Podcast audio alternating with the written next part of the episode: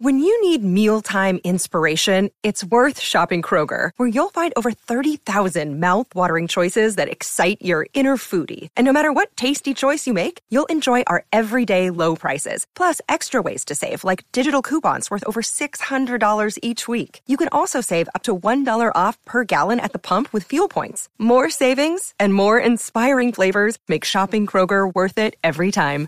Kroger, fresh for everyone. Fuel restrictions apply. From the fifth quarter studio in Madison, Wisconsin. Madison, Wisconsin. You're listening to the five minute basketball coaching podcast with our host, Steve Collins. Hey, everybody, it's Dave Strickland. What I want to talk to you about today are the two golden rules of substituting.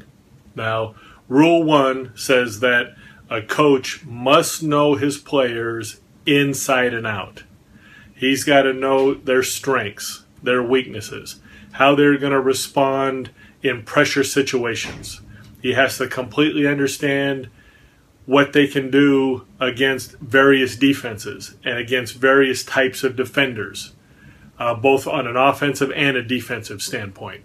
He has to know everything there is to know about those players.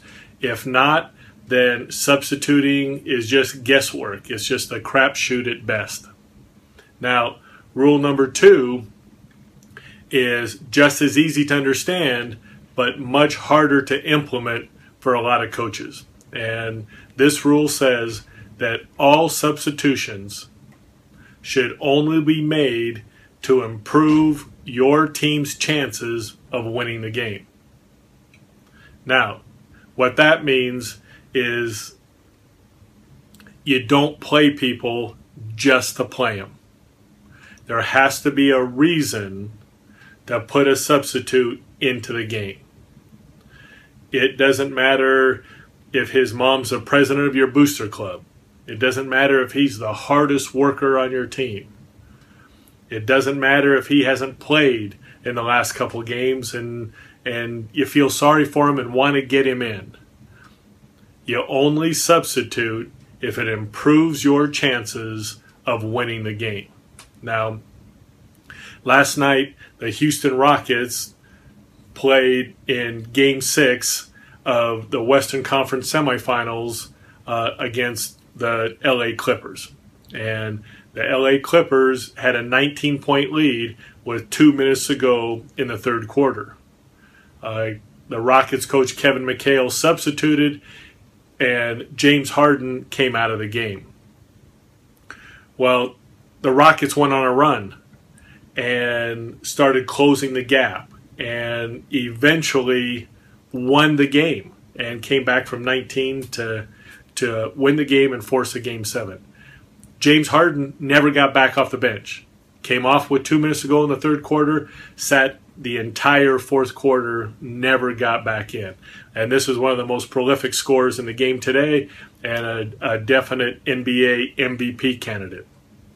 But Kevin McHale was following rule number two. Unless he could help the chances of winning the game, there was no reason to put him back in. And the group that was in that game was playing well. They were in rhythm. They were on a roll. They were in sync. And obviously, it was the right move because um, not only did they catch the Clippers, but they went on to win the game. Sometimes that's the that's the hardest rule to implement.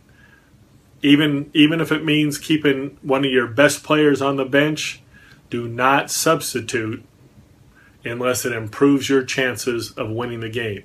And as long as everybody on your team and everybody in your program realizes that's how things work, and as long as you are consistent uh, in this approach from game to game and season to season, then everybody's going to know what to expect, and you're going to have a better team because of it.